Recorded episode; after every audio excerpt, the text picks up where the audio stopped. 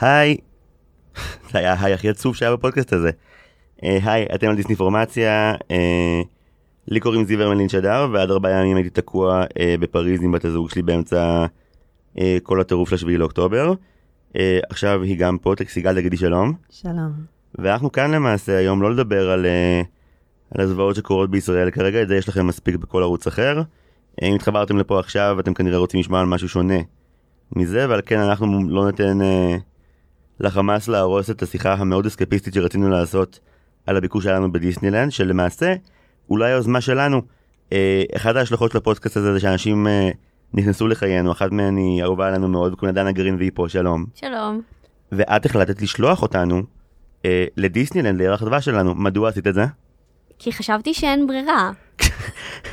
עכשיו שחזרנו אני יכול להגיד שצדקת. אה, לחלוטין, אבל אה, זו שיחה שכמובן תכננו לנהל אותה בטורים מאוד גבוהים ועליזים, כי אנחנו שפשוט נחזור מפריז מירח הדבש, פשוט נקשקש על זה, ואז אה, פרץ כל מה שפרץ, אנחנו היינו תקועים ארבעה ימים, והיינו מאוד ברי מזל אה, לצאת מפריז מוקדם ולחזור לארץ להיות עם כולם בכל, ה... בכל הטירוף שקורה. וככל הניתן אנחנו נצליח לנהל שעה של שיחה אה, לא על מלחמות ולא על אה, פיגועים ולא על זוועות, אלא על הדברים שכולנו נרצה לחזור לעשות שזה ייגמר. שזה לחזור ולחוות אה, לדברים המשעממים באמת. מהקסם הקפיטליסטי המופלא של דיסנילנד. ועל זה ננסה לדבר היום אה, ככל שנצליח. אז קודם כל סיגל, מה שלומך? אי אפשר לשאול את השאלות האלה עכשיו, זיו, אנחנו עושים אסקפיזם. איך את, בימים אלו? בסדר, אני לא אשאל שאלות טיפשיות. אוקיי, אה, בוא נלך אחורה שנייה. אה, דנה, בתור המשלחת שלנו, המנטורית שלנו, האחת והיחידה. מחוללת הנזק הראשית שלנו בתחום הדיסני, פארקי, מה ההיסטוריה שלך עם זה? אה, אז אני הייתי בדיסנילנד אה, פריז, כשעוד קראו לו דיסנילנד אה, יורו דיסני. למי שלא יודע, בעבר קראו לו יורו דיסני. קראו לו יורו דיסני מסתבר לשנייה וחצי, נכון? כן, כן, כן, ואז הבינו שיורו זה מותג ממש מעפן ופריז זה מותג ממש מוצלח, אז החליפו את זה. אז אני הייתי שם פעמיים בתור ילדה, ואז את הטיול אחרי צבא שלי, כשכולם חכמים וכאילו נוסעים למקומות מגניבים וזה, אני הכרחתי את המשפחה שלי לנסוע לדיסני וורלד באורלנדו. אימא שלי סבלה, היא שנאה את זה, ואני כאילו נהניתי בטירוף, זה כאילו הדבר הכי מגניב היה להגיד מה היא שנאה? כן, הדבר שהכי הכי הכי הטריף אותה היה לראות אנשים מבוגרים, כאילו, על, על גבול נהנים. ה, על, לא, אנשים מבוגרים על גבול הזקנים, עובדים ב fast food, ו, אבל עם כזה חיוך מטומטם של כזה מיקי מאוס שלח אותי, אה, זה הטריף אותה, היא כאילו לא יכלה להתמודד עם זה. אבל, וזה הרגיש לה הכל נורא נורא פייק, ואני פשוט הסתובבתי שם עם חיוך מטומטם, ונהניתי נורא. אה, אז זה היה הפעם השנייה. אה, ואחרי הדבר הזה, כאילו, הא- האובססיה רק, אה, רק גדלה. הייתי בדיסנילנד בשנגחאי, שזה דבר שאני חושבת שיחסית מעט ישראלים יכולים להגיד, כי הייתי בתחרות debate בשנגחאי, ופשוט הצלחתי לשכנע מלא מלא דיבייטורים ישראלים שאנחנו עושים יום בדיסנילנד, וזהו, וזה היה ממש random מוחלט. איך, רגע, אני צריך להבין משהו שנייה, בדינמיקה של דיבייטורים, כאילו את רוצה לשכנע מישהו לבוא לאיפה שאת צריכה לשטוח טיעון של חמש דקות, כאילו, על למה זה טוב, ואז מישהו אחר צריך להסביר חמש דקות למה זה רע, ואז מחליטים? אני חושבת שבמקרה של דיסנילנד זה פשוט עבד, כאילו זה פשוט היה דיסנילנד, דיסנילנד, אוקיי. טוב, זה כאילו כבר נכנס קצת להיסטוריה ודברים כאלה, אבל לפני כמה שנים נפתח אזור חדש של Star Wars בדיסנילנד אה, בקליפורניה ובאורלנדו, ושכנעתי חבר חובב סטאר וורס אה, לטוס איתי לקליפורניה. אז היינו אני, החבר ובן זוג שלי עמיחי, ואז הייתה קורונה, אה, וכל הקורונה הייתי באובססיה ללראות מה קורה עם הפארקים, כי כאילו אנשים של דיסני, אני קצת מרגישה שזה, זה, זה קצת כמו אוהדי כדורגל, נכון? אוהדי כדורגל, כשהקבוצה שלהם כאילו מפסידה, אז הם עצובים, אז אוהדי דיסני, כשהפארקים שלהם נסגרים אז הם עצובים, גם אם זה לא היה בתוכנית שלהם להגיע לשם. אני כאילו עקבתי באובססיה וידעתי מה קורה בכל המדינות שיש בהם פארק של דיסני, בהתאם לכאילו מה מצב הפארקים של דיסני. יש גם פארק ביפן, לא? יש גם פארק ביפן, הוא היה גם סגור יחסית הרבה יותר זמן מאחרים, ואני כאילו כל הזמן הייתי באובססיה לזה, ואז כשהקורונה, כזה ירדו ה... ה... כל ההגבלות וכאלה, אז מיד טסתי, כי כאילו הייתי באובססיה על זה במשך כמה חודשים, וכל פעם שפרסמו מצעד התחלתי לבכות, וכאילו מין אובססיה, משהו לא סביר בכלל. ומאז הייתי עוד פעם בשבוע שאתם הייתם אה, במקרה לחלוטין, וזה ההיסטוריה ארוכת המפגשים שלי עם הפארקים של דיסני. אני עדיין מדמיין אה, איצטדיון כדורגל מלא באנשים כזה מיקי ודונלד על הראש וכזה צבועים בצבעי הפארק וכאילו בברייד, אה, זה היסטרי. סיגל, את לא רצית בהתחלה שנלך לדיסנילנד. נכון, כי היה לנו ירח דבש. היה לנו הזדמנות לעשות משהו מגניב. ומגניב יכול להיות בהרבה מקומות. אפשר לנסוע ליפן, אפשר לנסוע למזרח. יש דיסני גם ביפן. זה נכון. אפשר לעשות... אה, אתם מבינים עם מה אנחנו צריכים להתמודד? כאילו כל דבר שהיינו אומרים די אתה אומר אוקיי אבל דיסנילנד. סבבה יש- יש דיסני בכל מקום לא תברחו מזה. אפשר לנסוע לדרום אמריקה, העולם גדול אה, ויפהפה, כמו שאומרים. ולמה דווקא אירופה, ואנחנו לא יודעים, וכמה זמן יהיה, ואנחנו, ואני עכש- אני עכשיו מורה, ואין זמן באמת לנסיעות, אז מה עושים ומה עושים? מזל שבתוך ההתלבטות הארוכה, שאתה יודע שאנחנו לא אוהבים לקבל החלטות, לא. אה, דנה באה ואמרה, תקשיבו, יש, לך, יש לי פה מעטפה בשבילכם, ויש בתוכה כרדי, כרטיס חינם לדיסנילנד. לא משנה לי איפה, לא משנה מתי, לא משנה מה, יש לכם כרטיס עליי. למעשה זה היה הדיל היה יש לכם כרטיס או דיסנילנד או ל musical כי היא לא סמכה עלינו שנעשה את הצעד כי כל דבר בפודקאסט הזה כולל לתאם כאילו הקלטה לוקח שבועות כי סיגל ואני ממש לא טובים בלארגן כלום אז מבצע של לנסוע לפארק היה נראה בלתי אפשרי פשוט באמת דיברתי עם הרבה ישראלים אחרים אה, שהיו בפארקים והיו ספציפית בדיסנילנד פריז ורוב האנשים חוו חוויה פחות טובה משלנו כי הם לא קיבלו את הטיפים ואת התדרוך שדנה הביאה לנו. וואי וואי וואי, הקהל בבית רגע צריך להבין את הסיטואציה, אוקיי? היינו שבועיים באירופה, אה, היינו בכמה מדינות, אבל בשום מקום לא היינו מאורגנים כמו לשלושה ימים האלה בדיסנילנד. באמת היינו ב- כאילו פריז ואמסטרדם היה כאוס. חמ"ל היה טבלת אקסל. סיגל, סיגל, המילה חמ"ל. אוי, אני אשאיר את זה בהקלטה. יש המון בינו- ביטויים שכבר אי אפשר להשתמש בהם, נגיד מישהי שאמרה, כתבה לי אתמול, אני אשגר לך זימון, זה היה כזה, את לא תשגרי לי. כלום. ואני לא כתב מאוחר אם יש לי התראות, והיא אמרה, אתה לא יכול להגיד התראות? אני כזה, נכון, אני גם לא יכול התראות. היה שיחה נחמדה בדירה שלנו, שהייתה מאוד אינטנסיבית, אוקיי? היה. טבלת אקסל עם הערות מחולק לצבעים ומאח... ו... ודירוג מ-1 עד 5. היה הסבר מפורט של הפארק. האפליקציה הורדה מעוד, מו... מעוד מועד. היה... לפני שקבענו טיסה לחו"ל, כבר היה לנו כרטיסים למלון ולפארק, ויד... ו... ובנינו מסלול לאן אנחנו הולכים ומה אנחנו הולכים לראות. לצורך ההשוואה, אה, שאר המלונות שישנו בהם בטיול, אה, הוזמנו ערב לפני שהיינו צריכים להגיע אליהם. היינו צריכים להיות מאורגנים לדיסנילנד, גם קיבלנו נזיפות מדנה, כאילו אני הייתי אמור לדאוג למסעדות בזמן ולא דאגתי, וכל יום זה היה כזה, ובכן כבר יש מסעדות, וכזה אני עובד על זה. אני כן אגיד אבל שהסיבה שאני לוחצת על זה כל כך זה כי אני כבר זמן רב מבלה בקבוצות הפייסבוק של אה, אה, דיסני ישראל והפארקים של דיסני וכל מיני דברים כאלה. אה, ואני רואה שאנשים שמגיעים בלי להבין שדיסנילנד זה לא סופרלנד, סובלים. אה, כי, כי אנחנו מכירים לונה פארקים הרבה יותר קטנים, הרבה יותר באיזי, שגם בימים הכי משוגעים שלהם, כאילו התורים הם לא אישו, אוכל טעים זה בכלל לא אופציה, אז מה זה משנה? אמ, כאילו כל מיני דברים כאלה, ואני באמת באמת באמת מאמינה שיש ערך בלהגיע מוכנים לדבר הזה, וגם להגיע עם הציפיות הנכונות, כי אם... אתה מגיע כמו אימא שלי ואתה מסתכל על זה ואתה אומר, hmm, קפיטליזם, אז כאילו, אז, אז הרבה אנשים באמת סובלים ולא נהנים, אבל אם אתה מסתכל על זה בתור חוויה אימרסיבית, וכולנו אנשים של תרבות, ואנשים של קולנוע, ואנשים של תיאטרון, ואנשים של... אז אם אתה מסתכל על זה בתור עוד חוויה כזאת, um, ואתה מבין לאן אתה הולך, ואתה יודע שהולכים להיות תורים, אבל בקצה של התור יש משהו מדהים, אז זה יותר נעים, um, בעיניי. משהו שעד, שרדף אותי, לא רדף אותי, אבל נשאר איתי כל, הת... כל השלושה ימים האלה, היה הדיסוננס המדהים שחווינו ב... אה, בסלון שלנו. שמצד אחד יש לנו את דנה, שמספרת על כמה זה מדהים, וכמה זה קסום, וצריך ללכת פה, וצריך ללכת לשם, הזוג רגע, רגע, רגע, רגע, אתה צריך, אתה צריך, רגע, יש לזה, זה, יש לזה עניין. את בונה? בסדר. כן, תן לי לבנות. אני מספרת סיפורים, תיאטרון וזה, דיברנו על זה. בבקשה. אוקיי, אז דנה, יושבת, מתלהבת, לא, זה כל כך מדהים, ואתה מרגש, ואתה בוכה, ואתה הולך לפה, ואתה הולך לשם, ואל תשכחו ללכת לשם ולהצטלם ככה וככה, ו oh my god, החלק הזה, היה כל כך טוב, אני, אה, רגע, אני צריכה לשירותים. דנה הלכה לשירותים, אנחנו יושבים עם עמיחי, הוא נותן לנו מבט של, תקשיבו, חם, תורים, לא, פלסטיק, הכל פלסטיק, אני לא מבין, מה, בסדר. זה היה מצחיק, זה היה כאילו, עמיחי היה נורא נחמד, פתאום זה- פתאום הוא לבש איזה ארשת מפתיעה של כזה פני על בנדי, בקטע של... אה, היא מכריחה אותי ללכת לכל הפארקים האלה שלה. אגב, צריכים לומר, אנחנו כבר הזכרנו, אה, בזכות עמיחי אבן חן בן הזוג של דנה, אנחנו פה היום מקליטים. אנחנו לא מקליטים בסלון שלנו, כי זה מרחק מאוד גדול משם למקלט. אנחנו מקליטים ב Monday, פעם אחת ויחידה. בקומה Monday. 29, שזה הרבה יותר קרוב למקלט. זה הרבה יותר קרוב לטילים. תודה רבה עמיחי, תודה רבה ל Monday, מעריכים את זה מאוד, זה עוזר לנו. עכשיו, מה שמדהים, והסיבה שאמרתי זה, שכל השלושה ימים בדיסנילנד, החזקנו את שתי הדעות בו זמנית. כי מצד אחד, oh my god, oh איזה יופי פה, איזה מיוחד, איזה זה. מצד שני, oh my god, oh איזה קפיטליזם במיטבו. איזה תעשייה, איזה תור, איזה חום, איזה ילד קטן שרק רוצה, ואבא שלו לוקח אותו, די, הוצאת לי את כל הכסף מהבנק, ומחזיק אותו מרחוק מכל ה merch. חשוב להבהיר, זו לא בדיחה.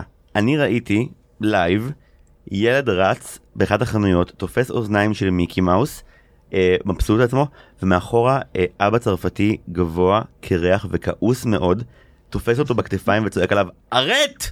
ופשוט אה, הילד כאילו לא, לא זה דופק לו fight, הילד ממשיך לרוץ קדימה ולצעוק, מיקי, מיקי! ואתה רואה, אבא וילד רבים ביניהם על כוח המשיכה, על מה יקרה קודם, הילד יעוף אחורה, או מיקי ייתפס בידיו, וגם אחרי שכבר האבא לקח את הילד איזה 20 מטר אחורה, עברה איזה דקה וחצי, ואני שומע שאגה מקצה החנות, מיקי! והוא חזר ותפס אוזן, ואבא שוב, Arrête! זה נשמע כמו אה, אה, I want my tuppence back. כאילו, וואו.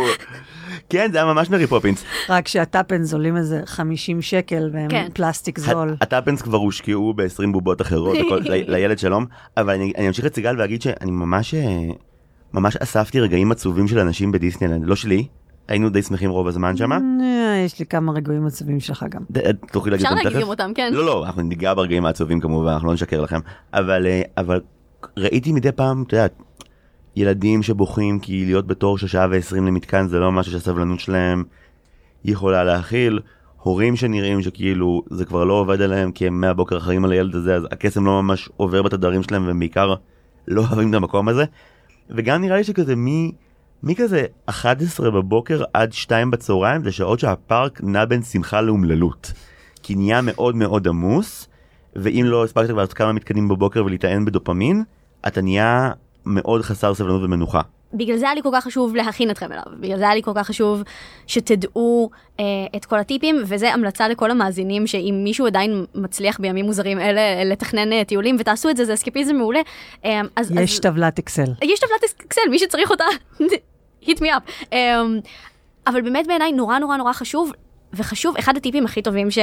שנתקלתי בהם באינטרנט, הוא uh, כשמחליטים על נסיעה, בטח אם יש הרבה אנשים בנסיעה, כזה משפחות, uh, יש את כל המשפחות האלה שעושות כזה סבא, סבתא, הורים, uh, נכדים, כולם כזה ביחד. אז נורא חשוב לשבת ביחד ולהבין מה אנחנו רוצים לעשות, וגם אתכם שאלתי את זה. האם מעניין אתכם לרוץ ממתקן למתקן? האם מעניין אתכם לראות מופעים? האם מעניין אתכם מסעדות? האם מעניין אתכם לפגוש דמויות? כל דבר כזה זה חיים אחרים לגמרי, והפארק הוא כל כך גדול וכל כך עמוס, שאי אפשר באמת להספיק בו את הכל.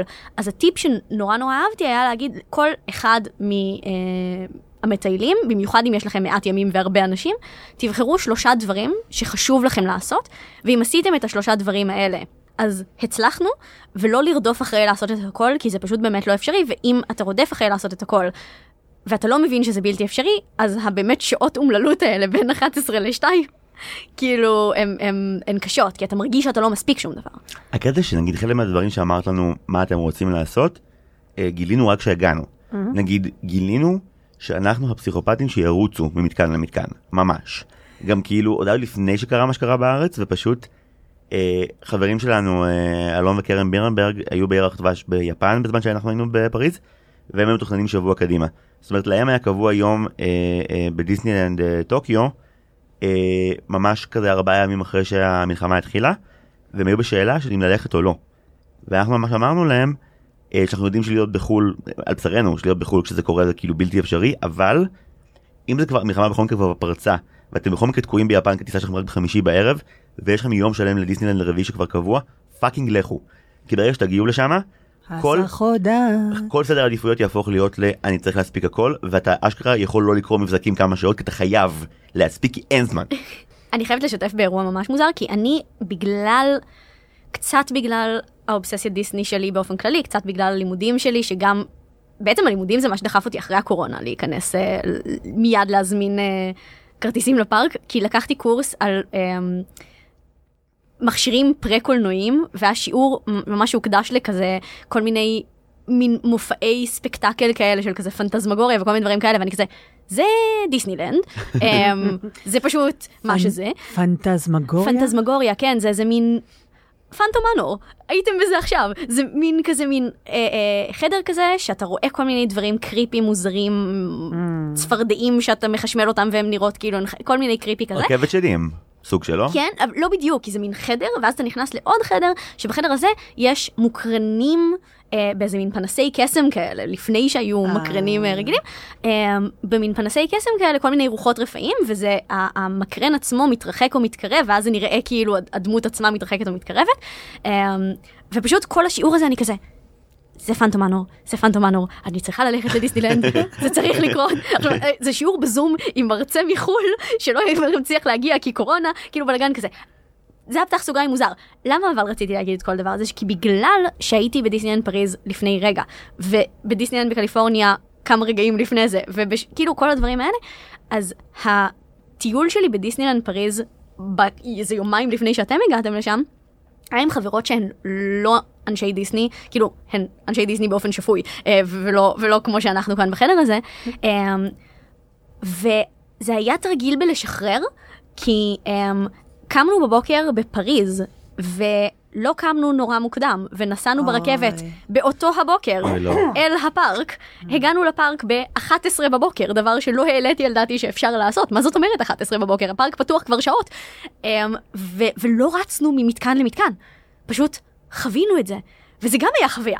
וכאילו, ה- ה- בגלל זה אני אומרת שנורא נורא חשוב להבין מה אתם מנסים לעשות, ולא להכריח את עצמכם לעשות משהו שאתם לא רוצים. זאת אומרת, אם אתם רוצים לרוץ ממתקן למתקן, משובח, אבל גם ה... לחכות ולראות את המצעד, מהמם. לעשות רק את המתקנים של הילדים, לא עלינו על אף רכבת הרים, הרכבת הרים היחידה שעליתי עליה הייתה רכבת של מארוול וזה בגלל שהיא חדשה, אז עליתי עליה לבד, השארתי את החברות שלי במתקן של רטטוי, ורצתי לי למתקן של מארוול לבד. את מדברת על הסטודיו. כן, כן, כן. אוקיי. אמ, זה, זה היה כאילו כתגובה ל, ל, לריצה ממתקן למתקן, לא חייבים, אם מישהו זה נשמע לו מזעזע, אפשר גם לא. כן, משהו שאני שמתי לב אליו בפארק. אה, קודם כל, אני מגיעה מרקע של תיאטרון.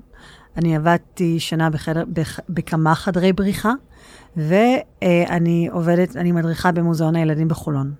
כל המקומות האלה נותנים דגש מאוד על הוויזואליה, על בניית העולם ועל הדגש של הפרטים הקטנים. אני, כשאני הרגשתי, נכנסתי לדיסנילנד, כל הפן האסתטי צרח לי בפרצוף בצורה מאוד טובה, ולמזלנו, אה, אחרי שזיו הקליט 90 פרקים, אה, אני זכרתי מהם משהו.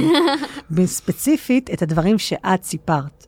על הפארקים, על להתייחס, על, על איך הם שם, על הגבהים, על go away green ומשהו בלו. זה דברים שאסור להגיד אבל בלי להסביר אותם פה עכשיו. אני אסביר הכל, אל אוקיי, תדאג. בסדר.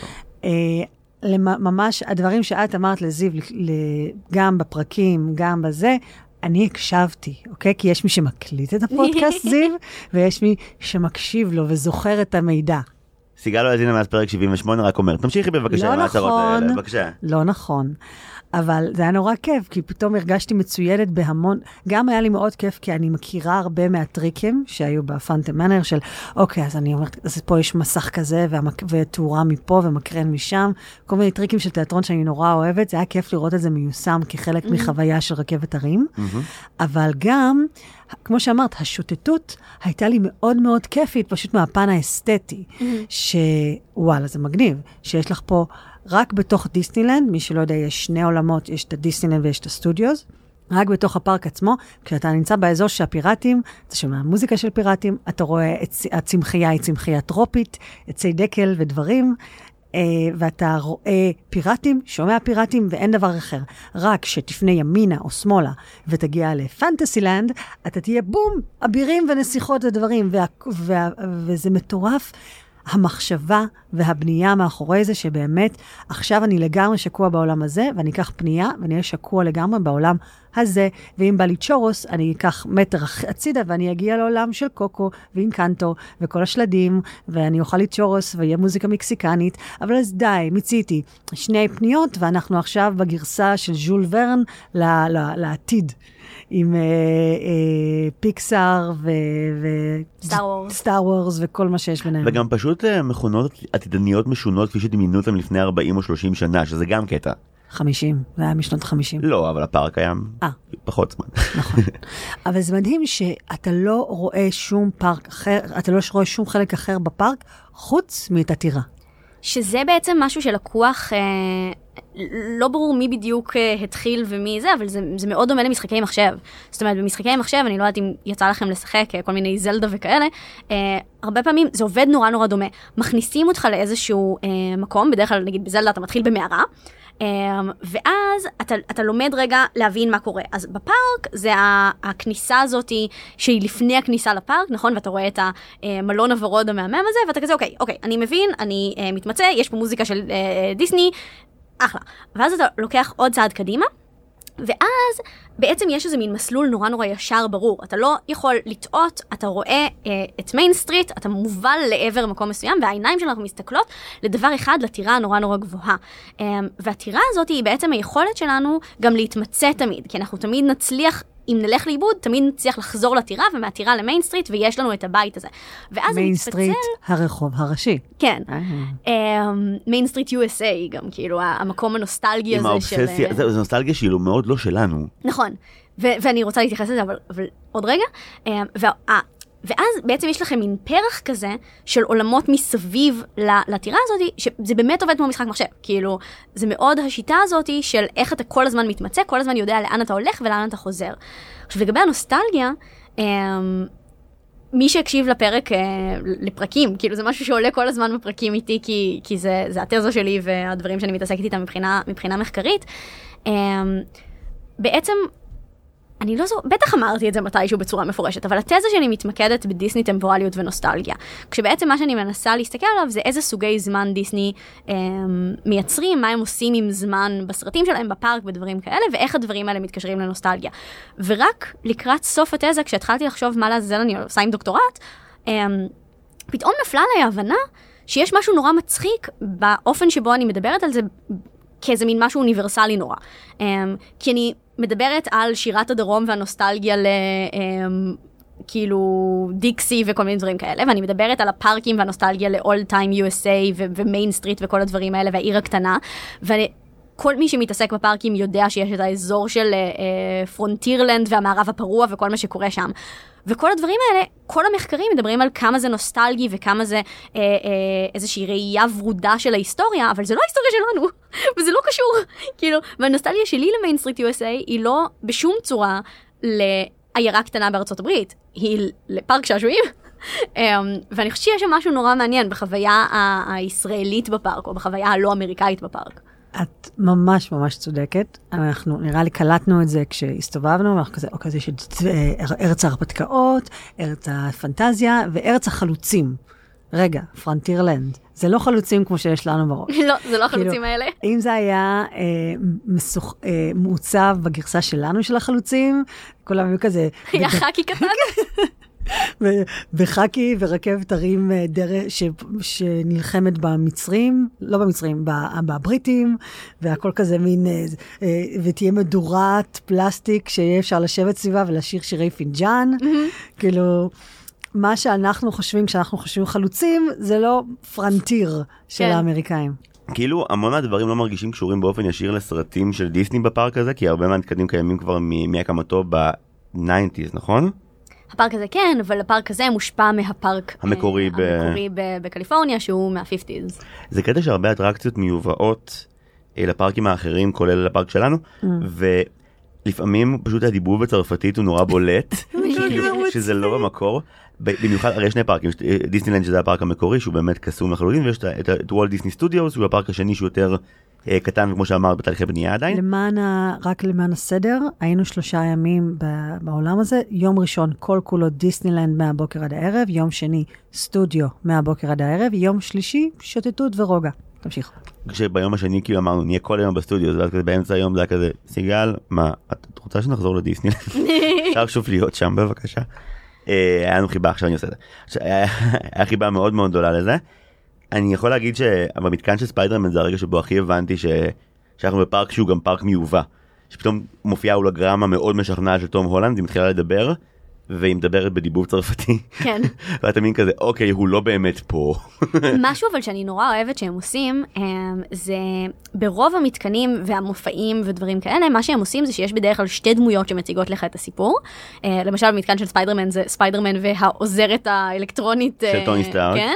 אמ, ואז מה שהם עושים זה שאחת הדמויות מדברת בצרפתית והשנייה מדברת באנגלית, והם מייצרים את הטקסט ככה שאתה לגמרי מבין מה קורה ואתה לא מרגיש שאתה מפספס משהו בגלל שאתה לא מבין את הצרפתית. ואני חושבת שזה משהו מאוד um, יפה, כאילו אני חושבת שהם בסוף דיסני, עם כל הקפיטליזם, עם כל הדברים האלה, הם עושים בעיניי עבודה נורא נורא נורא טובה, גם בלייצר טכנולוגיות, גם בלייצר כל מיני טריקים ודברים שגורמים לך להבין דברים אחרת, שאפשר ללמוד מהם גם בקונטקסטים אחרים. תראי, מצד אחד כן, היינו במופע כזה תלת מימד, שבו דונלד דאק אה, נזרק לכל מיני עולמות, וזה בעצם sing-along, שאת שרה עם שירים של דיסני, וזה חצי באנגלית, חצי בצרפתי כזה, I want to be where the people are, כזה, יאללה, אנחנו איתכם. אה, מצד שני, היינו בהופעה live של Disney Magical Adventure. Mickey and the Magic. תודה רבה. Mickey and the Magician. הגענו לשם. ו... בוקר. לא בוקר, צהריים לגמרי. בוקר, בוקר. אה, והיה מאחורינו משפחה ישראלית חמודה, שנורא התרגשו, עם ילדים קטנים שנורא רוצים לפגוש את מיקי, הם נורא, והם פשוט לא הבינו. הם לא הבינו. כי אתה צריך אנגלית. אתה צריך גם אנגלית וגם צרפתית, ואימא, ו- וממש כזה... או הורה שמאוד נחוש לתרגם לך, זה גם פתרון סבבה, אם יש לך כזה בשלוף. זה מה שההורים. שלי עשו לאחותי, פתאום היה לי פלאש. ראינו את ההצגה של אה, מלך האריות בברודוויי לפני שנים, ואחותי הייתה קטנטנה, והיא... היא מהאנשים שלא מסוגלים לא להבין. כאילו, היא, היא גאון, אמ, אין לה את האפשרות שלא להבין משהו, זה לא קרה לה בחיים לפני זה, והיא פשוט ישבה שם והייתה נורא... עכשיו, כאילו, ראית את הסרט, את יודעת אותו בעל פה, כי את אחות של דנה. מה הבעיה שלך? ואימא שלי פשוט ישבה ותרגמה לה הצגה שלמה, זה היה ממש מאוד מקסים מצד אימא שלי, אבל מאוד מעניין. אבל- כאילו, יש ילדים שנורא קשה להם עם התחושה שאתה לא מבין. כן, כי אתה מרגיש שיש גם משהו מדהים שקורה ואתה מחוץ למשחק. שוב, אני, אני אספן של הרגעים עצובים בדיסנילנד, אני מאוד מאוד סקרן. נורא מצחיק שפינות העישון הם הדבר הכי קטן ובשולי הכביש, כאילו כבר אין אחרי השוליים כזה, רק חצץ, שמה, שמה האנשים מעשנים. זה מצחיק שמרגיש כאילו בדיסנילנד מין כזה, אם בחרת לעשן במקום השמח ביותר בעולם, לך תתחבא מאחורי, מאחורי גופי שלא יראו אותך. דיברנו על עניין האלכוהול, נכון? לא, לא, איזה לא. מטורף זה. כשוולט דיסני הקים את דיסנילנד, um, הוא רצה שזה יהיה מקום בצורה מאוד מאוד מובהקת לכל המשפחה. Um, הוא היה עם הילדות, נדמה לי שזה רק ילדות. בכזה פייר, שזה קטע אמריקאי כזה מעפן. יריד, um, בעצם. יריד, כן, יריד, um, שיש בו קצת מתקנים וקצת אוכל וכל מיני דברים כאלה, והוא הרגיש שהכל מלוכלך, מגעיל וסבל, שהילדים נהנים מזה נורא, אבל שהמבוגרים כאילו רואים מאחורי המסך ואומרים בלה. Um, והוא אמר, אצלי לא. אצלי יהיה נקי, אצלי יהיה סייף, אצלי לא יהיה אלכוהול. ובדיסנילנד בקליפורניה לא היה אלכוהול um, בכלל בכלל בכלל במשך הרבה מאוד שנים. עד כמה שאני יודעת, לפחות האגדה מספרת, שהפארק הראשון um, שהכניס אלכוהול היה דיסנילנד פריז, והסיבה הייתה, הסיבה הייתה כי הצרפתים אמרו, מה זאת אומרת ארוחה בלי יין?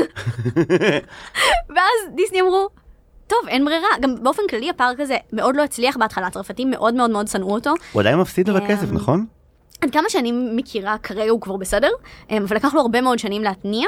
אמ, הוא היה מאוד מאוד יקר, והצרפתים לא אהבו אותו, היה שם סכסוכים מאוד מאוד גדולים, הייתה תחושה ש... אמ, פלישה של- אמריקאית. פלישה אמריקאית. של ויתור על התרבות הצרפתית וכל מיני דברים כאלה, וההכנסה של האלכוהול הייתה מין הזדמנות כזאת לעשות איזה מין שלום כזה בין האמריקאים והצרפתים. אני חייבת להבין שאני מבינה למה הצרפתים ישנאו את הפארק הזה. בעולם של קפיטליזם, אה, כאילו, הצרפתים הסוציאליים, האנימליסטים הפשוטים, שפשוט מביאים להם את ה... סליחה, אצבע משולשת בצורת פלסטיק עם אוזניים של מיקי, גם אני הייתי נורא מתעצבנת. ויותר מזה, בסטודיו הם בנו מבנה של רטטוי, הם בנו, הם בנו כיכר צרפתית שתלך עם המבנה של רטטוי, ו- ויש לך עמדות צרפתיות אמריקאיות שמוכרות לך קרפ.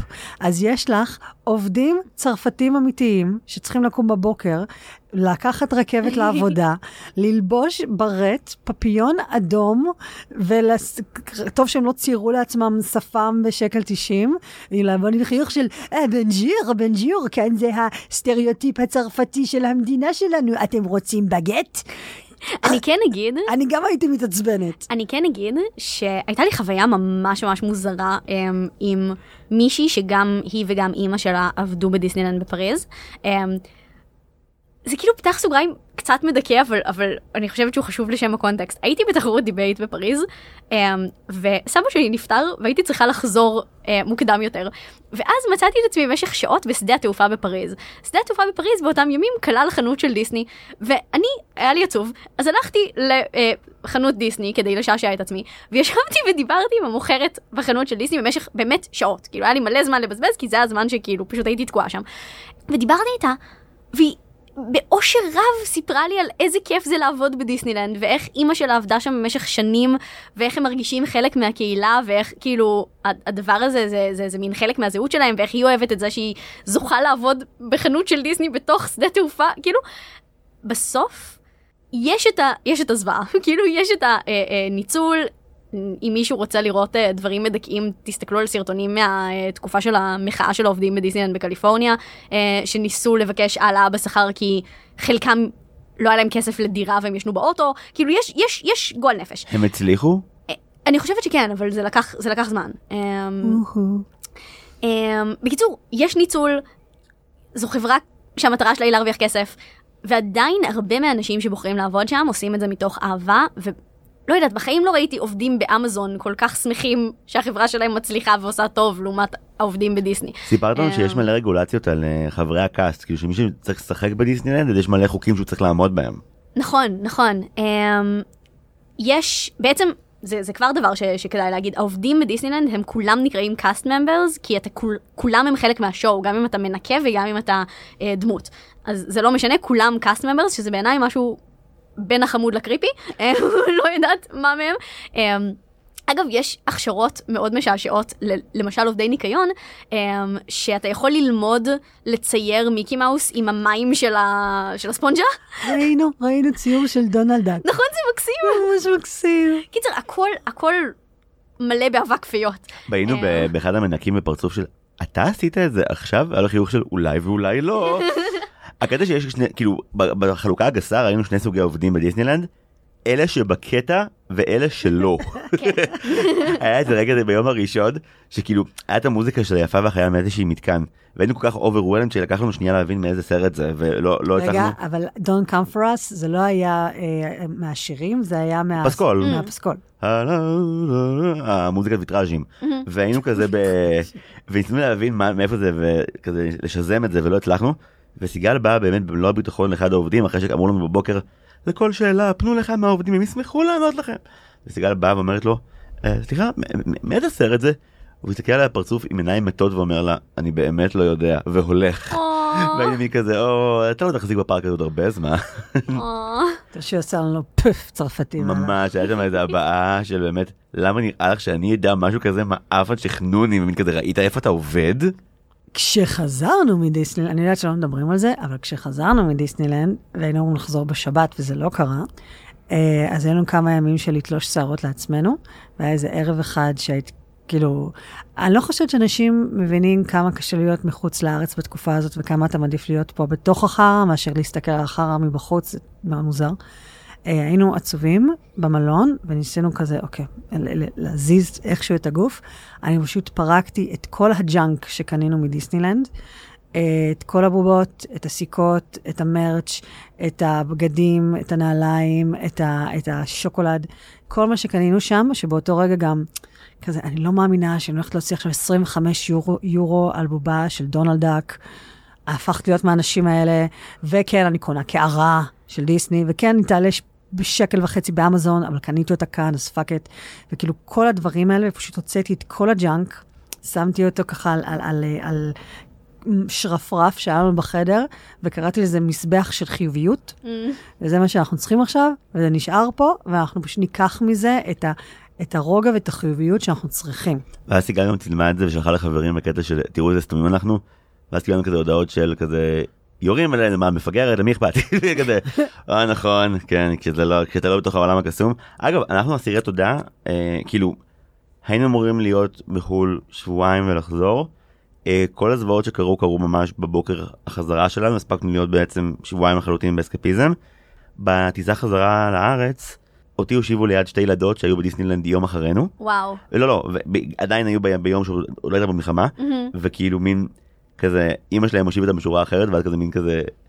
הנה גבר גדול ושעיר יושב ליד שתי בנות קטנות. הייתי אומר מזוקן, לא הייתי אומר שעיר, ראיתי שעירים ממני, אם כבר בחר, לא פותחים את זה בפודקאסט, תגאל את שיער הגוף של הבן שלך, אבל כן, הם ראו, הם ראו אדם מאוד במרכאות מבוגר ביחס לרמת ההתלהבות שהפגנתי כלפי דיסנילנד, גם מיד מיהרתי להציג קודם כל סיגל מאחורי בקטע של זו אשתי, אני לא פדופיל, הכל בסדר, אני רק מעוניין, כאילו, אני מעוניין שנדבר עכשיו הרבה מאוד איתכם על דיסנילנד, אבל שלא תפחדו שכאילו, אני תכף אציע לכם ממתק, אני לא, ובתוך השיחה, כאילו פתאום קלטנו שגם הם וגם אנחנו כאילו בדיעבד הסתכלנו ואמרנו אם היינו חוטפים את הבשורה על המלחמה באמצע דיסנילנד זה היה הורס את המקום הזה כנראה for good בשבילנו. אתה ישבת על מטוס עם ילדים שחוזרים לארץ לתקופת מלחמה, בנות שלא הכרת, וה, והשיח שהיה לך איתם, ה- הילדות האלה בכיתות ו' וחטא. וח', אה, היה על אושר טהור ששניכם חווית, ששלושתכם חוויתם. איזה מתקן הכי אהבתם? אני אהבתי את זה. לא, אני אהבתי את זה. אני הסתכלתי מהצד, זה היה מאוד חמוד. אה, מה זה? אני אהבתי את הסטודיו? לא, אני לא אהבתי את הסטודיו. אבל היה שם את המשחק, את זה של ספיידרמן טוב, זה היה נחמד. וואי, מה קניתם? אנחנו קנינו את זה. יואו, נכון, הטירה הייתה נורא יפה בלילה. זה כאילו הייתה שיחה מאוד טהורה ומאוד אה, כנה בין אנשים. הטיסה חזרה הייתה מעמד מאוד טעון שכאילו מאוד כולם רצו להצליח למצוא טיסה ולחזור לארץ אבל אתה מתיישב ואתה מתחיל להבין שאתה, שאתה עומד לפגוש את המציאות באמת ואני חושב שבאמת אם לא הייתי באמת זוכה ברנדומליות לשבת ליד הילדות האלה אין לי מושג מה היה רץ לי בראש. כאילו זה פתאום היה לי תפקיד אחר בטיסה של מדי פעם לבדוק שכזה מישהו אחר חוץ ממני משועשע ובסדר ודיסנילנד היה הטופיק הכי טוב בעולם בשביל זה כי היה כל כך הרבה על מה לדבר. גם כזה הם כזה ראו אותי וכזה אמרתי להם שהיינו בדיסנילנד מה השאלה הראשונה שהם שאלו. אה, קוראים להם אלמה אגב אלמה ומיה זה השמות אם הם שומעות את השאוט אאוט היי, עלמה ומיה. אז אה, אלמה מסתכלת ואומרת לי רגע אז פגשת את מיקי מאוס? זו השאלה הראשונה ואני כזה מה בבית שלו לא רק הסתכלנו מהצד ואמרנו כאילו יש תור של ילדים אנחנו לא רוצים לקחת להם את המקום אז הסתכלנו מהצד היא אמרה אני כל כך אוהב את הבית של מיקי מאוס וכאילו זה נכון סיגל צודקת זה, זה היה כל כך כיף שהדרך חזרה באמת יכולנו להיאחז ב... ב... ניקח את המונח, ניק- ב... ב... בכל האבק פיות הזה ועוד שנייה אה, להסניף אותו לפני ש... שנוחתים פה וכאילו בעבר זה היה בעיקר באמת אה, לקטר על קפיטליזם מבוקר עד הערב אבל זה עשה טוב למורל זה עשה רע לעובר ושב של כולנו אבל זה עשה טוב למורל וזה זה כאילו מרגיש הרבה יותר חשוב עכשיו פתאום. זה קצת מרגיש לי כמו התהליך שעברת עם הפודקאסט הזה, אמ, שהתחיל עם הרבה יותר אה, ביקורתיות, ואני בן אדם, אני קולנוען, ואני אראה מה בסרטים האלה אף עובד פעם לי. לא אמרתי אני קולנוען. אבל, אבל, אוקיי, אה, לא, לא אני קולנוען. אני לא אני- מתחבר. לא לא אני לא אמרתי את זה ידיעות אחרונות אמרו אוקיי תמשיכי איתנו בבקשה כן. לא, אבל היה איזה מין תחושה אמ, ש... אה, סליחה, למה הגעתי לפה הרי? איך, איך, איך אנחנו למה הגענו למה לדבר חברים הזה? עכשיו כן? למה יש לך- למה סמכות לשלוח אותי לארצות זרות? אמרנו את זה כבר בפודקאסט, אני לא זוכרת. שמה? ששלחתי לך הודעה, למה כולם מלכלכים על בת הים הקטנה? אם אתה צריך מישהו שידבר בעדה, הנה אני פה. כן זה- היה בתקופה שהפודקאסט היה מאוד אנטי אריאל אבל אה, הוא עבר שיקום מאז אני מרגיש. עבר תהליך. כן, בכל אופן, רגע, רצינו לדבר על משהו, משהו יפה ו- והתפתחותי, ואנחנו בסוף חזרנו ללכלך על בת הים הקטנה. את הבאת את זה! אני בעד בת הים הקטנה. בקיצור, אתה הפכת להיות אדם של דיסני, אה, ואני נורא אוהבת אנשים של דיסני, אבל היה פה איזשהו תהליך שבו בהתחלה הסתכלת על זה בתור, בתור איש תרבות, בתור בן אדם שהחיים שלו זה לכתוב ו, וליצור סרטים וליצור אה, כאילו מלא דברי תרבות שונים, אה, ו, ובהדרגה ככל שראית יותר, אני חושבת שפיתחת איזה, איזה קרבה לדבר שהיא, שהיא, שהיא מעבר למלא סרטים אינדיבידואליים. Um, אני חושבת שבגלל זה היה לי כל כך ברור שאתם חייבים ללכת לדיסנילנד, כי כאילו, כי זה להבין את החברה הזאת ברמה שהיא מעבר לזה הסרט וזה הסרט וזה הסרט, ובסוף הם מייצרים איזשהו מין מכלול, כי המכלול גדול מסך חלקיו. חלקיו. Um, ולצורך העניין, אני חושבת שאחת הדוגמאות הטובות לזה זה באמת עניין של מיקי מאוס, כי כולנו היינו באירוע של אה, 100 שנה למיקי מאוס, 95. נכון? 95? אה, נכון, כי החברה מ- היה לפני. מעל הדיסני מעל 95 הדיסני, למיקי, כן. כן. בקיצור, כולנו היינו שם, וכל פעם שעלה בן אדם לדבר, הייתה איזה מין אה, אה, פתיחה כזאת של בעצם אנחנו לא כאלה אוהבים את מיקי מאוס, אנחנו אוהבים דברים אחרים של דיסני יותר. אבל מצד שני, בסוף, בדיסנילנד, לפגוש את מיקי מאוס, או לראות אותו ב parade, או לראות אותו עושה לך שלום כשאתה הולך הביתה, זה לא מיקי מאוס הדמות האינדיבידואלית שאני אוהבת או לא אוהבת את הסרטים שלה, שראיתי או לא ראיתי את הסרטים שלה, שגדלתי או לא גדלתי עליו. זה המכלול של דיסני, ואז גם אני שלא כזה אוהבת את מיקי מאוס, רוצה את האוזניים של מיני. רוצה להגיד לו שלום, רוצה לתת לו חיבוק, Mm. כאילו, ויש פה משהו, בעיניי, ש... ש... יש משהו יפה בלדבר על הפארק בסוף רצף הצפייה הזה. יפה. זה הרגיש אה, מוסי, כן. שלושה רגעים שזכורים לי. אחד, אבא שמקפץ ב Main Strip, אה, Street, מדלג עם הילדה שלו בת הארבע שלבושה כמו שלגיה. אה, שתיים, אישה מבוגרת שלבושה כמו קרואלה, מסתובבת בפארק, אבל היא ערבייה, אז החיג'אב שלה היה חצי לבן, מדהים. חצי שחור. גאונה. Uh, והייתה איזה מישהי שכל כך התלהבתי מהתיק שלה, שאשכרה רצתי אחריה ושאלתי מאיפה היא השיגה את זה, והיא אמרה לי שהיא קנתה את זה באינטרנט, וכזה לא. ושנינו התלהבנו והתאבלנו על זה ביחד. מה היה התיק שלה אבל למי שלא נכח ברגע? תיק דיסני חמוד בצורת קרוסלה. זה היה קרוסלה כזה סטייל מרי פופינס, זה היה עם הדמויות, זה היה ממש חמוד. אוי, מדהים. ממש כזה תיק מקסים. Um, עוד משהו קטן שנראה לי צריך uh, להגיד. תודה לדנה שהסבירה לנו את זה, כי אנחנו עדיין אנשים מבוגרים, ואני חושפת שזיו אה, חווה בחילות וסחרחרות מהמתקנים, והוא זקן. אה, אבל דנה הצילה את המצב בכך שהיא נתנה לנו טיפ מאוד חשוב. אם זה מפחיד, אם אתם מרגישים רע, אם אתם uh, מתחילים להרגיש את הקשר בבטן, תצעקו. כשצועקים זה נהיה יותר, זה הופך ממפחיד לכיף. רגע, רגע, רגע, קונטקסט מדהים על הדבר הזה, כי זה לקח שאבא שלי לימד אותי כשהייתי ממש ממש ממש קטנה בפארקי שעשועים. והוא סיפר לי את זה לפני שעלינו על מין מתקן שהוא קצת כמו הבלק ממבה למי שמכיר את... אה, אה, איך קוראים לו? אלונה פארק? כן. זה מין מתקן כזה שאתה בתוך מין עיגול כזה והעיגול עולה נורא נורא נורא מהר למעלה וזורק אותך נורא נורא מהר למטה ואבא שלי אמר לי צועקים כי כשצועקים זה כיף וזה משחרר וזה דברים כאלה ובמתקן יש תמונה שמצלמת אותך כאילו תוך כדי הנפילה ובתמונה הזאת מה שרואים זה את אבא שלי צורח את נשמתו ואני מתפוצצת מצחוק ואז זה היה כאילו הפעם הראשונה שעשיתי את הדבר הזה. אחר כך זוכרים שסיפרתי שגררתי דיבייטורים לדיסנילנד בשנגחאי?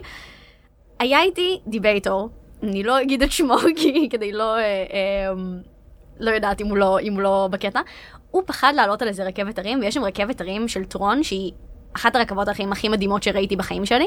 אה, היא הגיעה לא מזמן לדיסנילנד, אה, לדיסני וורלד באורלנדו. בקיצור, והוא לא רצה לעלות עליה. הוא פחד, הוא אמר, לא עליתי רכבת הרים כבר מלא זמן, אני לא יודע, ואז אמרתי, אני עולה איתך, וצועקים. ואז אני וחבר דיבייטור פשוט צורחים את נשמתנו ברכבת הרים, ואז הוא יצא מזה ואמר, מדהים, כאילו איזה יופי. ואז, זוכרים שאמרתי שעליתי על מתקן, על רכבת הרים אחת ב, ב, בחוויה האחרונה הזאת, זה היה על, המתק... על הרכבת הרים החדשה, אמ, ש- באזור החדש של האבנג'רס. Um, ובשביל לא לגרום לחברות שלי לחכות מלא מלא מלא זמן, עליתי בתור של הסינגל ריידר, שזה בעצם תור כזה שאם אתה, אתה עולה לבד, אז אפשר להעלות אותך להשלים עניין. מקום, כן, להשלים פי- עניין, סוגר- לסגור פינה. סוגר פינה בדיוק. כן, ועליתי לשם, ופגשתי משפחה אסיאתית חמודה, והאימא הסתכלה עליי במבט מזועזע, מזועזע, ואמרה, אני מתה מפחד, אני לא יודעת למה אני עושה את זה, הכריחו אותי. ואז אמרתי לה, צועקים, צועקים וזה יעבור. ואז אני שומעת אותה מאחוריי, צורחת כל המתקן, ואנחנו יורדות ואנחנו מסתכלות אחת על השנייה, ואני אומרת לה, עשינו את זה. ואז היא אומרת לי, כן. ואני אומרת לה, היה כיף? אז היא אומרת לי, היה מפחיד. אז אני אומרת לה, כל הכבוד. אז uh, הלקח הזה, תודה אבא, הולך עכשיו עוד ועוד משפחות, עוד ועוד אנשים, אני מקווה נורא שתמשיכו להפיץ את זה הלאה. זה, לצעוק. את לא מבינה כמה מהר זה הופץ הלאה, כי מה שקרה אצלי, בעצם המתקן הראשון שעשיתי שהיה מתקן כאילו שמאתגר את הגוף, בשבילי היה כזה Star Wars Hyperspace Mountain, שזה באמת אה, רכבת הרים מקורה שהיא היא סגורה בתוך תירוץ כלשהו של מלחמת הכוכבים שלא באמת עובד כי יש את המוזיקה וכאילו אתה כאילו נכנס ל hyperspace ואתה נוסע מהר וזהו פה נגמרת העלילה ומה שקרה זה שבאמת כאילו מהתעופה ומהמהירות כל מה שהייתי עסוק בו אני נבוך לומר זה להחזיק את המשקפיים שלי ולקוות שהם ישרדו את זה כי אני לא רוצה להפיל את המשקפיים שלי באמצע רכבת הרים ואלוהים יודע מה יקרה רכבת הרים חשוכה. כן אתה לא יודע איפה אתה אתה לא יודע מה יקרה גם אתה לא יודע מתי יהיה לופ ובגלל שהייתי עסוק בזה אז באמת לא השמעתי צליל עכשיו. הרגשתי על הפרצוף וידעתי שזה כזה היסטוריה משפחתית אצלנו כזה שבני משפחת הרמלין לא גדלים טוב לתוך פארקים בילדות אתה עושה הכל לא, לא מרגיש כלום תגדל יש לך בעיה. אבל את הטיפ על, ה, על, ה, על הבחילות לא הכרתי. ובעצם מהמתקן השני בהמשך לטיפ שלך אמ, ממש תרגלתי לצרוח. גם אם כאילו אני מפחד גם אם אני לא אני אשמיע הרבה מאוד קול. ביולוגית זה פשוט עבד זה השתיק הרבה מאוד בחילות אה, ואני זוכר שביום השני כבר אחרי הרכבת הרים של האבנג'רס גם אני כזה היה איזה רגע שבו סיגל הלכה לחנויות ואני היה לי שנייה טלפן לאבא שלי וכזה מין אמרתי לו פתאום כזה במין רגע של פיכחון אבא יכול להיות שאתה מעולם לא צעקת כשהיינו למתקן אף פעם. בלונה פארק? והוא אמר לא למה שאני אצעק? אני איש תרבות. וכזה פתאום אני מוצא עצמי צורח על אבא שלי באמצע דיסנילנד בטלפון אתה מבין מה עשית לנו? אנחנו חשבנו שלא נוכל אנחנו יכולים לרכב על מתקנים. אנחנו צריכים להשמיע קולות תוך כדי. אגב הצהרות שלי היו במתקנים שבהם נגיד הכיסא שלך הולך כזה הרבה אחורה כמו רטטוי אבל אבל לא מתאים לצרוח זה לא מתקן של צרחות זה כאילו זה לא פחד מוות אז אתה יכול לעשות וואו. כן, אז, אז, אז בשלב מסוים סיגל אמרה לי פשוט תמציא תירוצים אחרים להשמיע קול. זה לא משנה אם אתה צועק פשוט תעשה משהו כזה תעשה כל דבר עם הפה שלך פשוט אל תשמור אותו. וכאילו זו הזדמנות פז כי זו הפעם היחידה בחיים שמישהו מודד אותי לפתוח את הפה שלי ולא לסגור אותו. וכאילו זה היה פסיכי אה, באמת שרטטוי נגיד זה מתקן שבו על הנייר הכל מושלם כי אתה כאילו נהיה עכבר בעצמך ויש גם שילוש תלת מימד אבל הכיסא כל הזמן זז אחורנית בכזה נסיעת רוורס מהירה ובאמת שבגיל 32 הגוף של זיו לא בנוי לזה בשום צורה ופשוט אנחנו יוצאים מרטטוי וכאילו מסתגל כזה "אה", והייתה מאחורי איזה ישראלית שגם עשתה "אה", ואני מין כזה "אה". אוף אני לא יכול להשמיע קול ברטטוי. זוהי תזכורת לכל הגברברים החסונים והשתקנים. הם לא מאזינים לפודקאסט הזה. בסדר, אז, לאנשים שמסתובבים בסביבתם, או כל האנשים, גם הגברים וגם הנשים הישראלים שנורא אוהבים להחזיק בבטן, כי ככה למדנו וככה אנחנו חזקים, זה עוזר ביולוגית שנייה להוציא, גם פשוט לפרוק. טיפ מעולה גם לפארקים וגם למלחמות אגב. כן, פשוט תשמיע קול ותדבר אחרת לא. רק תנסו, גם אם זה לבן אדם אחד, אולי זה גם יכול לעזור. Uh, חזרה לפארק, uh, דנה נורא הלהיבה אותנו והפחידה אותנו על מתקן שנקרא מגדל האימה של ה-Twilight Zone. זהו, אה, איך נקרא? Hotel of Terror או משהו כזה? Tower נכון? of Terror. Tower of סליחה, Terror. סליחה, Tower of Terror. אוקיי, אבל אתה צריך להגיד את זה מפחיד. Tower of Terror. תודה. או כמו שאנחנו מכנים אותו, כל הטיול, שוקי שקשוקי. שקראתי למתקן שוקי שקשוקי וזה נורא כי המ- המונח הזה נטבע בנו לחלוטין וגם כאילו אנחנו עומדים בתור ואנחנו אומרים שוקי שקשוקי וכולם באים לפרצוף של מי אתם מוזרים אבל זה נכון כי המתקן פשוט באמת זה מין גרסת בלק ממבה אבל הרבה יותר כיפית שזה כאילו מהמתקנים עם הכי הרבה עלילה שיש בפארק. אתה ממש כאילו מקבל סרטון מקדים שהוא ממש כזה פרק קלאסי של אזור דמדומים. אה, שזה היה ממש מגניב. כן, וכאילו גם כאילו, כל הסדרנים במתקן הזה, הם cast member שנראים שהם אוהבים מאוד את העבודה שלהם. היה בחור אחד, סדרן אחד, שבאופן קבוע כאילו היה גם בתור של האלה שבאים לבד, סוגרי פינות, ה single rider ים, אז היה לו טקסט קבוע, הוא היה כל פעם מרים את האצבע שלו ואומר, "אה, do I have a single rider? single rider? do I have a single... הוא היה גבוה ממש בכוונה כדי להבהיל את כולם עם הפיץ שלו, וזה עבד כל פעם, אנשים שכאילו בחרו פה כאילו באימה, זה היה אדיר. אה, ופשוט המ- המעלית כאילו שעולה ויורדת, עולה ויורדת, כולל הבדיחה הכי מצחיקה בעולם, כל פעם שהרי מטילים אותך לגובה רב, יש רוח רפאים של ילדה קטנה ומתה שאומרת לך no matter what you do don't scream ואז מיד כאילו כולם צורכים. זה מצחיק בכל פעם. הבדיחה הזאת סופרה איזה ארבע פעמים במתקן וזה מצחיק כל פעם וגם כדי לוודא שהפאנץ' עובד בפעם הרביעית הפעם הרביעית יש רגע שבו המעלית שבת הנוסע נפתחת לשנייה אחת אתה מגלה כמה שאתה אתה נמצא גבוה. מעל כל הפארק ואתה רואה את הכל מצלמים אותך. מצלמים אותך ברגע הזה, כולם מבינים מה הולך לקרות, ואז פשוט, אגב זה היה המתקן שהיה הכי כיף לצרוח בו, גם באמת בתור של סיגל, לפניה עמדו כזה שני בנים חסונים כזה מגיאורגיה, כזה די גדולים ושריריים, אמרתי לסיגל, טוב, בהצלחה לך איתם, הם צרכו יותר חזק ממני. זה היה כל כך מצחיק, כולם יוצאים מהמתקן הזה, וכאילו גם ראיתי מתקנים שאנשים יוצאים מהם כאילו עם שיער סטור ועם בחילה, וכאילו הבעה כזה של אני מחפש שיח להקיא בו שלא יראו אותי. כאן איך שכולם יצאו פשוט עם הבעה באמת אין לי מילה אחרת של אושר כאילו כי זה היה השילוב הכי טוב בעיניי ב- בעולם האימה זה טעם אישי אבל מפחיד ומצחיק עובדים מדהים ביחד. כן. אז זה שהיה ממש הרבה בדיחות על זה שאתה עומד לחוות אימה זה הפך את זה לממש ממש כיף כי את צורחת וצוחקת כל המתקן. ואת מרגישה את האיבר- האיברים הפנימיים עולים לגרון. כן, ב- בקליפורניה יש לו גרסה אה, שזה אותו מתקן בדיוק, רק שה-theme שונה, אה, וזה Guardians of the Galaxy. כיף. אה, וזה זה גם מוסיף לה מצחיק, וגם יש מוזיקת רוק מטורפת כל המתקן. זה כיף. זה. באמת מוסיף, מוסיף להייפ. כשהיינו בקליפורניה עשינו אותו איזה ארבע פעמים, זה המתקן האהוב על עמיחי, בעיקר כי אני פשוט כל כך מפחדת ממנו, שאני מחזיקה לו את היד הכי חזק בעולם וצורחת ברמה ששומעים אותי יותר מאת כל שאר הצרחות שיש שם, והרי כולם צורכים. ועשינו אותו ארבע פעמים, ואני אני לא יודעת איך שרדתי כדי לספר על זה, זה באמת פשוט גם, אתה מחובר באיזה מין אמ, חגורה כזה כמו של, כמו של מטוס, ואני ממש הרגשתי את עצמי מתרוממת, את, את עצמי, את התיק שלי שנמצא על הרצפה, הכל, הכל עף וצורח, ועמיחי פשוט מסתכל עליי באושר רב של איזה יופי, הם מפחידים את בת זוג שלי. היי, שוקי שקשוקי, מה עשית? כן, לנו אגב לא הייתה היררכיה כזאת, כי פשוט פחדנו באותה מידה, או שאני פחדתי טיפה יותר. כאילו סיגל ביום הראשון הגיעה, וחיפשה משהו כזה, חיפשה שמשהו בדיסנילנד עצמו ינער אותה. עכשיו כמעט ואין מתקנים כאלה, לא, והאמת שמעניין להגיד, הבוקר הראשון שלנו בדיסנילנד, היה היה- מאכזב. הוא לא היה מאכזב בכלל, בכיינית, פשוט היה איזה רגע שבו אנחנו, אנחנו נכנסים לדיסנילנד ואנחנו אומרים לעצמנו, אוקיי, אנחנו פה, מה עושים? לאיפה הולכים קודם? אוקיי, אני יודע שדנה אמרה לי להתחיל מאולי פיטר פן, כי יש פה תור גדול, נלך לפיטר פן. וכאילו, אנחנו הולכים לפיטר פן והשעה היא שמונה וחצי בבוקר ואנחנו אורחי המלון, אז רק אורחי המלון בפארק כרגע והם התפזרו על כל הפארק, אז אין תור. ואנחנו נכנסים וכאילו מרחפים כזה מעל ארץ לעולם ומעל לונדון וכאילו מצד אוקיי, המתקנים קצת זה, קצת צ'אקי צ'יז, אלקטרוניקה שכזה.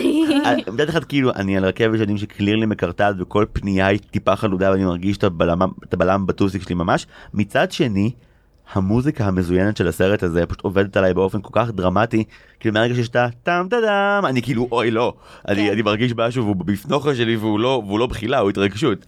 אה, אז זה התחיל מזה, ופשוט גילינו שהפומו הוא כלי עצום למוטיבציה. סיגל ואני, באמת, בטטות, אה, רצ- רצנו, עשינו ביום הראשון, אני לא מגזים, אה, עשינו 15 מתקנים, זה מטורף. שזה מספר שלדעתי מעטים מצליחים להגיע אליו.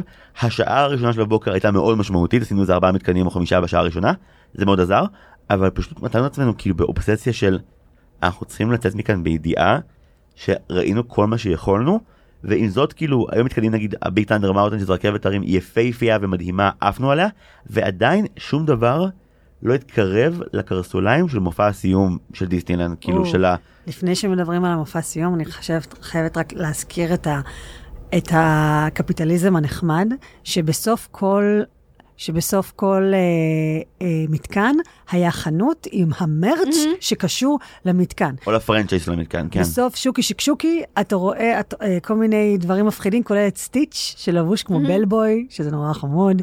בסוף כל- שודדי הקריבים, מיקי מאוס ילך בתור פיראט. כאילו כל מקום, החנויות היו בתמה. איזה כן. כיף זה. אני אחרי שלושה הקריבים קניתי אה, סיכה של גופי בתור קפטן הוק אה, מעל התנין כזה עומד לו על שתי מעולה. הלסתות. ואני מאושר כבר יותר מדי זמן בגלל זה. רגע, אבל אני רוצה להגיד משהו שנייה לי לגבי העניין הזה של הפיטר פן, כי אתם עשיתם את פיטר פן אחר כך שוב, נכון. ומה חשבתם אז? עדיין אה, עדיין הוא מתקן ישן כן צריך לומר אז זה, זה, זה, זה לא תהיה נסיעה חלקה לאף אחד אבל בנסיעה שנייה יש הרבה אה, מתקנים שהם כאילו רכבת שדים במבנה שלהם של שב בקרוב ותראה דברים. אה, אבל אם את עושה קודם כל נגיד את פינוקי שהוא הכי פחות מוצלח ואז את שלגיה שהוא יותר מוצלח כתפאורה ממש יפה. ואז את פיטר פן את כזה אה וואו פה אני עפה מעל התפאורה ואני לא הולכת אליה רגיל ודוך שזה אכן יותר מיוחד אבל זה גם בהתאם יותר רופף ומלחיץ מבחינת בטיחות. אני חושבת שזה יותר קשור לציפיות, כי כשביום הראשון, במתקן הראשון, אני אמרתי, הו-הו, אה, לא, סופרלנד, נעשה מתקנים, נעשה זה, נעשה זה, ואז אנחנו בדבר הזה שהוא באמת לילדים קטנים, אני כזה, I, I don't get it. אה, אבל אחרי שלושה ימים שם, שגם חווינו לא רק את המתקנים, כי עשינו את רובם, אלא גם את האווירה, את המקום. את המופעים. פת- פתאום רגע שהינו בתוך המקום, והאבק כפיות גם נפל עלינו, פתאום המתקן הזה, היה בו פתאום משהו יותר קסום, יותר נעים. וזה היה כזה, אוקיי, I get it. וזה כזה נגד רצוני נאמר. כי ביום האחרון שלנו שם ניצלנו את הזמן בוקר לעשות אה, שלושה מתקנים. את הפיטר פן על הבוקר לקסם, Big Thunder Mountain, שהיה פשוט כיף. ועוד איזה מתקן. לא, צריך להגיד שבבוקר האחרון עשינו את זה, ואז עשינו גם שוב את ה Hyperspace, כי רציתי לבדוק אם אני צורח ממש חזק, אם זה יותר כיף. התשובה היא מצד אחד כן, מצד שני עדיין אה, מצד שלישי אה, מאחורינו, וואי, הדבר הכי מעניין בדיסנילנד בתכלס זה האנשים שאתה פוגש בתורים. ומאחורינו הייתה משפחה של אה, סבתא, אימא ובת. הסבתא לא עושה מתקנים כי היא על כיסא גלגלים כבר. אגב, דיסנילנד מונגש לבעלי מוגבלויות בצורה מעוררת. הערצה. באמת. הייתי בהלם. ראיתי פתאום הרבה יותר אה, אה, אנשים על כיסאות גלגלים או עם מקלות הליכה שאני רואה בחיים הרגילים, כי הם כולם יכולים להגיע לדיסנילנד, כי יש להם מלא דברים שיכולים לעשות. זה היה מדהים. אה, היינו אה, סבתא, אימא ובת, אה, הסבתא כאילו מחכה להם כזה שיתנו למתקנים. האימא נראית באמת אה, שילוב של בחילה ו- והנאה, והבת עם ברק בעיניים של אנחנו עושים את הרכבת הרים הזאת עוד 20 פעם, והאימא כזה עוד בדיוק פעם אחת אני עושה את זה איתך, ואז אני הולך לשתות קפה חצי שעה, כאילו אם fucking ישמור אותי. ואת רואה אנשים מכל העולם עוברים תהליכים דומים לשלך, וזה זה מפגש הרבה יותר נורא מקסים, לא נגיד אבל כאילו, אבל זה במיוחד כשאנחנו מגיעים, בדיוק הגענו מפריז, משבוע האופנה בפריז, שיש שם הרבה אנשים מאוד יפים וסטייליסטים עם פרצוף כזה, פרצוף תחת. פרצוף תחת, מסתובבים ברחובות של אני מהמם, אני מהמם, אני מהממת, אני מהמם, אני מהמם, ואני כזה, אתם כן, אבל אולי תחייכו? לא. ופתאום באים לדיסנלנד וכולם פשוט מבסוטים. כן, יותר מזה, היה, היה לנו uh, מפגש עם משפחה ישראלית ביום האחרון שכזה מישהי באה וכזה, אה, excuse me, can you take a picture? ואני כזה, שלום, והיא כזה, אה, אתה יכול? כן, בטח. ואני מצלם אותם, והם לא, לא מחייכים. ואז לא. כזה- תחייכו, והם כזה, עדיין שומעים לפאסון. ואז מודד עצמי מתפרץ על אימא באמצע, באמצע דיסנילנד, שאמרתי לה, גברת, את לא ביד ושם, את בדיסנילנד. ואז היא- ואז היא צחקה ומיהרתי לצלם איזה חמש תמונות כאילו מהר שהיא צוחקת. כשתודה רבה, אם היית אם היית לך בדיחת שואה כדי לה- להבין את הפארק, אז קחי בבקשה, ועכשיו לשמוח, יאללה, עוף מפה. גם לי היה, גם לי היה כזה, שמישהו שאל אותי, אה, אה, where to אה, fantasy land, אני כזה שם. פאנטה נאצילנד? אנחנו מתקרבים לסיום ולא דיברנו על מופעי הסיום. נראה אה, לי זה מכוון. כן. נראה לי שצריך. כן, הם משתנים כל כמה זמן ולכן מה שאנחנו נגיד עכשיו לא יהיה רלוונטי תמיד, אבל כקוד, כאילו הפארק למעשה מסתיים אה, בתשע או בעשר בלילה בהתאם ליום, עם מופע הסיום שמוקרן על הטירה, אה, ואין לי שום דבר ציני לומר על זה, כי עף לי המוח לחלל. זה היה כל כך מרגש. גם נפלנו על מופע ספציפי שנוגע לסיגל ולי בטריגרים. כי גם לי. כאילו, כי לי היה פיטר פן ולסיגל היה גיבן, אז כאילו כל אחד ולי היה גם וגם, זה היה זוועה, בכיתי מלא. כן, וגם בין לבין יש רטטוי צריך לומר כי לא הזכרנו התסריטאים של דיסנילנד לא עובדים מאוד קשה זו אותה, זו, זו אותה עלילה ב-95% מהמתקנים זה פשוט אוי לא משהו השתבש. אתם תצטרכו לתקן את זה וזה לא משנה אם זה רכבת הרים אם זה רכבת שדים אתה תיסע בקרון ותתקן את זה איכשהו. אז גם המופע הסיום שלנו כאילו מין כזה אבק הפיות של... קסם התפזר. אוי לא, אבק הפיות התפזר, הקסם בכל מקום, ואז תירוץ ל wink wink נרפרר לכל הסרטים שלנו בלי בעיה. והיה באמת הרבה סרטים כולל רפרנס מאוד רנדומלי וארוך שדיברנו עליו כבר לפני, ל Brave שהיה לא קשור לכלום, כן, זה היה מאוד מבלבל. אבל כל שאר הסרטים היו טירוף. הקהל היה מאוד שקט בחלק הזה. מין כזה אפשר שהיא תעבור גם, גם כזה היה איזשהו שיר וכזה היה שיר ל Brave מי זוכר ונגיע לזה בפיקסאר אבל כאילו כל השאר זה היה כזה רטטוי בכי קוואזימודו בכי פיטר פן בכי פשוט כאילו וגם נגיד מיקי מאוס הופיע רק בכזה תיאטרון צלליות על הטירה במופע אבל הוא לא ממש דיבר שזה היה כזה מאוד. באמת כמו שאמרת לו בטלפון זה היה נורא מפתיע שהוא לא צץ יותר מזה במופע סיום. כן, היה, אני ראיתי את המופע הזה, אמ, וכאמור, הייתי עם חברות שלא, הן לא כל כך אה, דיסנילוגיות, וכל מה שרציתי אחרי המופע הזה, זה לדבר עם אנשים על כמה חריג הוא היה ביחס למופעי דיסני אחרים, וממש ניסיתי לדבר איתן על זה, והן כזה, לילה, הביתה למלון, תעזבי אותנו, ואז חזרתי הביתה ודיברתי עם עמיחי, ואז הוא אמר לי, לא ראיתי את זה, מה את רוצה ממני? ואז שלחתי לכם הקלטה ממש ארוכה, עם כל המחשבות שלי על כמה זה היה מוזר. אני בכלל לא ראיתי את מיקי מאוס, כי עמדתי באיזה מין מקום שלא ראיתי את כל ההקרנות על הטירה, אז לא ראיתי אותו בכלל. זה מופע מאוד חריג בנוף ביחס למופעים של דיסני, שבדרך כלל הם שמים הרבה יותר דגש על מה כולם מכירים ומה שנורא נורא נורא פופולרי, בדרך כלל המי שצריך לתקן את כל הבעיות הוא מיקי מאוס, זה משהו מת, משתבש ומיקי מאוס הולך ומתקן ואז הוא זה שמלווה את כל הדברים, וכאן הדמות המלווה המרכזית היא פיטר פן והצל שלו, שזה מפתיע כי זה סרט שהדמות אמנם מאוד פופולרית ו- וטינקרבל אפילו עוד יותר, אבל כאילו הסרט עצמו, יחסית מעט אנשים רואים אותו היום, הוא גם גזעני, הוא קיבל אה, אה, כזה שקופית אזהרה של אה, שימו לב בדיסני פלוס, אה, שימו לב. סכנת אה, גזענות על אה, אבל, אה, אבל לא בדיסני. פלוס ישראל, כי נכון. ככה- אנחנו גזענים, עזבו כן, אותנו. אצלנו אנחנו לא אכפת. אה, כן. Um, ו- וגם הסרטים שעוברים, זה נורא מוזר שלא עברו דרך סטאר וורס, מארוול, שודדי הקריבים, כאילו כל, כל הסרטים האפיים שמתאימים לסליחה, בנים, אמ, לא היו. היה כאילו פיטר פן, והגיבן מנוטרדם, ו Brave, וכאילו, היפה והחיה. כן, לא, היו גם דברים מאוד, אה, מאוד מיינסטרים, זה לא שאני אה, מתנגדת אליהם, אבל הייתה איזו תחושה שמי שעשה את זה אמר, אני פונה לי. דנה. אליכם, אל האנשים שאוהבים דיסני מעומק ליבם ואוהבים את הסרטים, ואוהבים את זה, הם, לא את המרץ של מיקי מאוס, ולא את ה... כאילו, רק את הפומפוזיות הגדולה, אלא ממש המעריצים של החברה שלנו, ולא מה שקנינו, ולא מה ש... והיה לי כל כך מרגש, וכל כך כיף, וכל כך כיף שיכולתי לכתוב לכם, להקליט לכם, לדבר איתכם על הדבר הזה, כי, כי, כי אנשי דיסני הם, הם חווים דברים אחרת. חווים דברים אחרת. אני ציפיתי שידחפו לי אה, מנה מאוד גדושה של פרוזן לגרון כי זה כאילו המותג הכי מצליח של דיסני כרגע. ודיסנילנד פריז לתקופה שבה אנחנו היינו בו הוא ממש פארק של פיטר פן. כאילו יש פוסטר למתקן של Peter Pan's Flight כאילו זה איזשהו סרט נורא נורא אהוב ומצליח יש את המתקן שהתור שלו תמיד מפוצץ ויש במצעד את פיטר פן ואת קפטן הוק שצועדים בשמחה. ואת ונדי, שהיא תמיד משוחקת נורא יפה בעיניי, כי היא נורא מזוהה.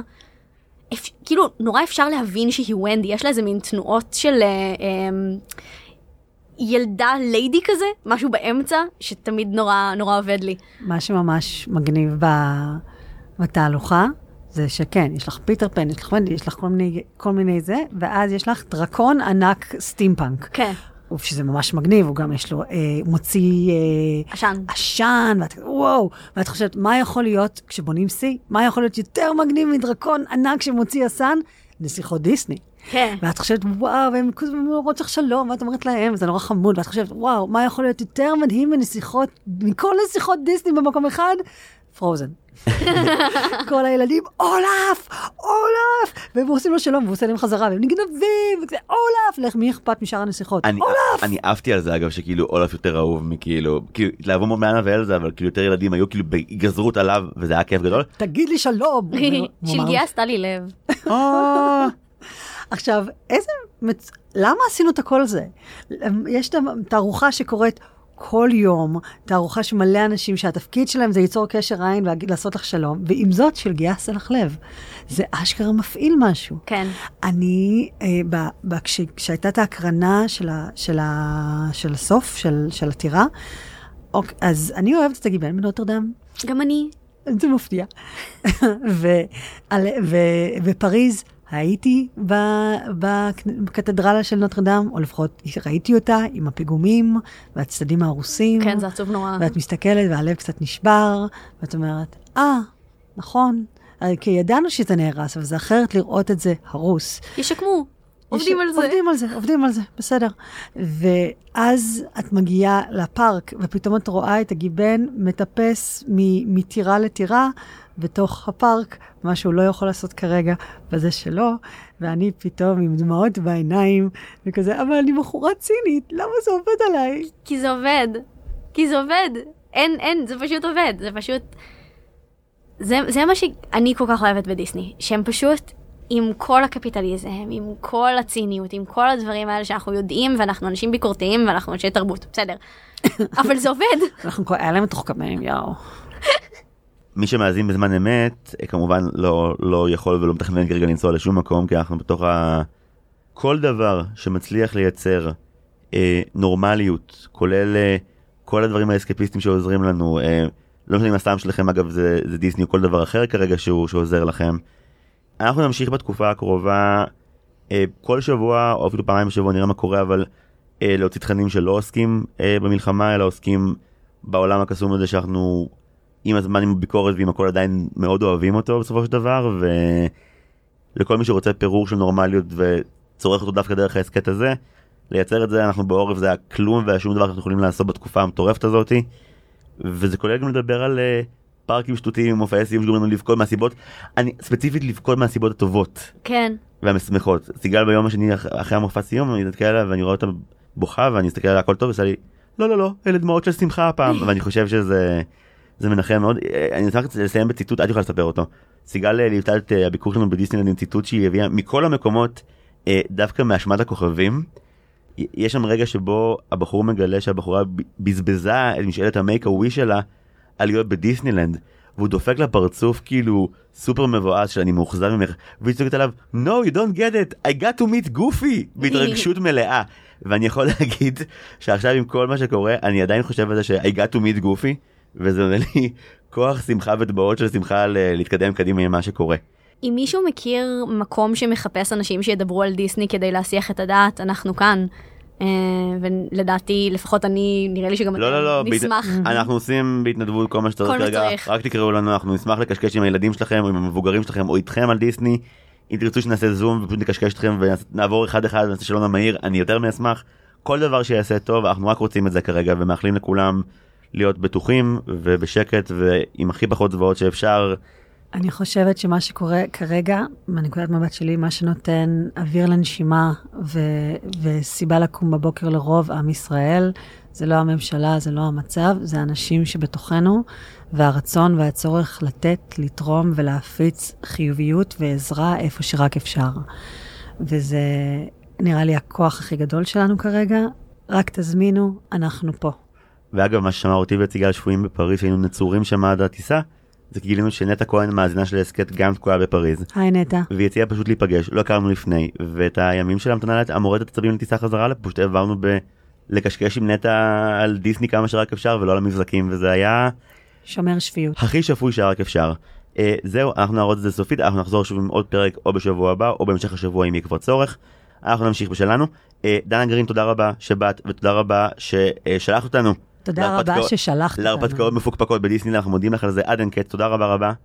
תודה לכם. תודה רבה רבה מאוד לעמיחי אבן חן שבזכותו יכולנו להקליט היום ולמאנדי אנחנו מעריכים את זה מאוד זה לא מובן מאליו בכלל בימים האלה תודה רבה רבה רבה. סיגל תודה שאת ממשיכה אה, משום מה לבלות את זמנך איתי אה, ולבוא איתי לפארקים ולכם מאזינות ומאזינים אנחנו אוהבים אתכם ודואגים לכם שמרו על עצמכם הרבה. אני זיו הרמלין שדר ועד הפעם הבאה היו שלום. טו, טו, טו, טו, אנה תאמרי נדר כי יעבוד. מאזן, רק מאזן, זה הכל.